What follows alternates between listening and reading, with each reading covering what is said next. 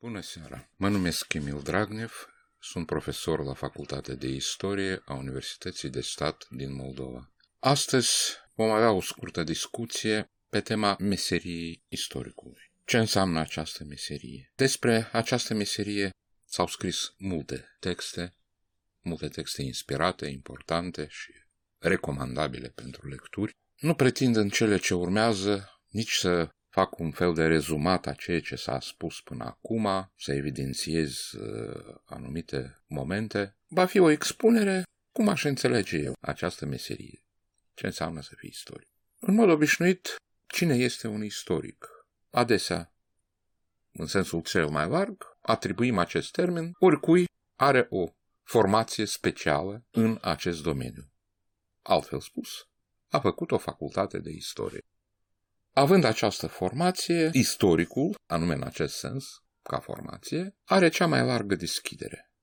Desigur că avem multe exemple, cei cu formație istorică au făcut diverse cariere în varii domenii, ajungând până la cele mai înalte niveluri de progrese, de carieră, de consistență științifică și așa mai departe, pentru că formația de istoric este, putem spune, și o școală a vieții. Deci, ce înseamnă o experiență în viață, da? Noi spunem de obicei că oamenii mai vârstnici, indiferent de capacitățile lor, au un avantaj față de cei mai tineri, anume prin posesia acestei experiențe. Istoricul, putem spune că e în posesia experienții omenirii. Ceea ce îi acordă un avantaj, practic, în orice domeniu și-ar desfășura activitatea. Singura condiție e ca formația, formarea sa să fie de calitate. Dacă ne punem întrebarea ce profesează un istoric, da? noi știm că cei cu formația de istorie sunt profesori la diverse niveluri, de la gimnaziu până la facultăți. Oricum, chiar și activitatea de predare trebuie să se bazeze pe activitatea de cercetare. Nu putem considera un istoric plin format dacă nu se ocupă de cercetare. Cercetarea este, de fapt, intrarea cea mai profundă, cea mai adâncă într-un domeniu, chiar într-o, să spunem, o problemă destul de concretă, destul de limitată, dar anume pătrunderea în această problemă oferă deja o altă optică de privire istoricului și spre domeniile în care nu a avut o experiență atât de detaliată, atât de profundă. Putem spune că îi formează ochiul critic capacitatea de a judeca, a analiza izvoarele, sursele. Din această perspectivă, dacă aș fi întrebat de ce se ocupă istoric, răspunsul ar fi următor. Istoricul se ocupă de reconstrucția istorică. Istoricul, de fapt, putem spune, se ocupă cu un fel de fantom, da? cu ceva ce a dispărut. Trecutul e ceva ce nu mai este. Trecutul lasă urme, dar ca atare nu mai este. În acest sens, trecutul nu poate fi păstrat. Da? E un nonsens. Deci singurul lucru care poate să-l facă un istoric e să reconstruiască acest trecut. Reconstrucția se bazează pe mai multe reguli, să spunem, și în anumite privințe se aseamănă cu reconstrucția, să zicem, unui edificiu pierdut, unui edificiu dispărut, ce n-ar fi fost el? O clădire civilă, un palat, o biserică, o fortăreață, ceva ce nu mai este și dacă încercăm să o refacem, desigur că ceea ce va rezulta din tot efortul nostru va fi o reconstrucție. Nu va fi originalul pierdut. Singurul lucru pe care îl putem pretinde și, de fapt, ne punem scopul să facem acest lucru, e ca reconstrucția să fie cât mai apropiată de originalul pierdut. Și aici depinde mult cum folosim sursele noastre, da? Pentru clădirea pierdută pot fi niște planuri conservate, desene, fotografii, descrieri, etc.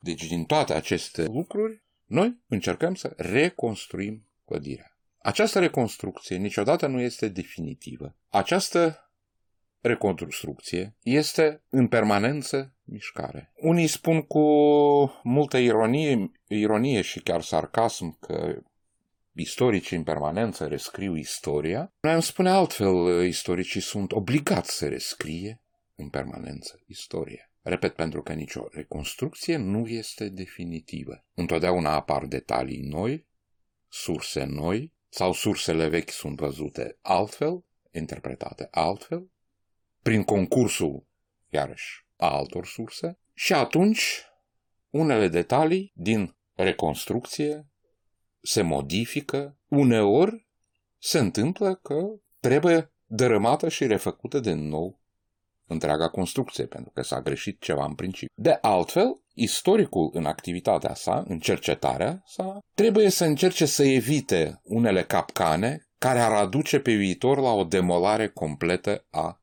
reconstrucției sale. Faptul că reconstrucția istoricului va fi modificată, precizată, ameliorată și așa mai departe, este inevitabil. Dar, ca să nu se năruie toată construcția, trebuie să urmeze anumite principii. În primul rând, aprecierea faptelor istorice. Ce este un fapt istoric? Ce poate fi considerat, demonstrat din perspectiva surselor. Aici nu voi intra în detalii, la facultățile de istorie acest lucru este accentuat de mai multe ori, cu cât mai multe surse independente una față de alta spun același lucru, cu atât mai mult suntem încrezuți că evenimentul, faptul a avut loc anume în așa fel. Dacă avem o singură mențiune, deci numai o sursă ne spune ceva, suntem obligați, totuși, să prezentăm această informație cu titlul de ipoteză. Adică, dacă o cronică ne spune că ceva s-a petrecut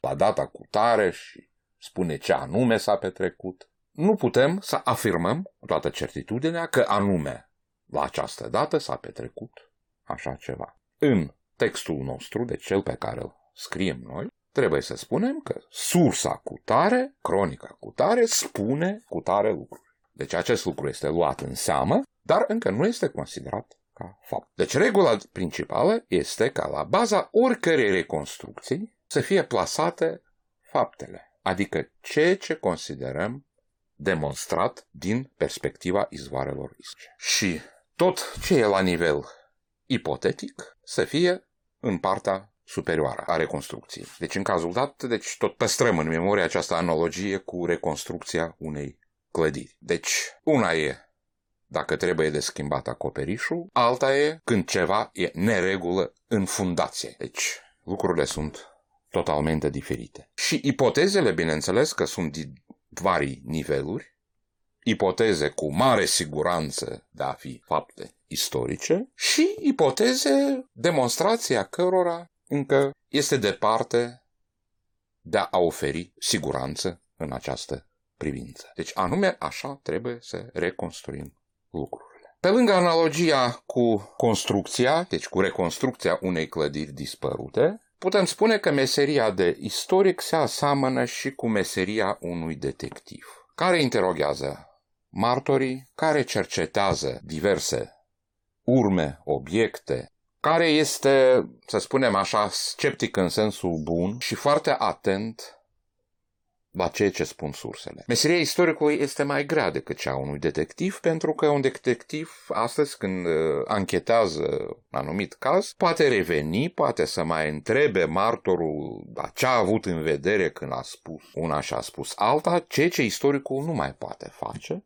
Ceea ce s-a spus odată, așa și rămâne. Deci trebuie să manifeste abilități speciale pentru a înțelege pe cineva care a trăit într-o altă epocă și aici se deschide o altă problemă în care nu mai intrăm de data asta, poate o lăsăm pe altă temă, problema dialogului cu cineva care a trăit cu zeci, sute de ani în urmă. Nu este deloc un lucru simplu să înțelegi un om din altă epocă. Ce spune el? Pentru ce spune și ce are în vedere când spune ceva. Nu întotdeauna este o identitate în ceea ce s-a spus, în sensul că e înscris în text, și ceea ce s-a spus cu adevărat.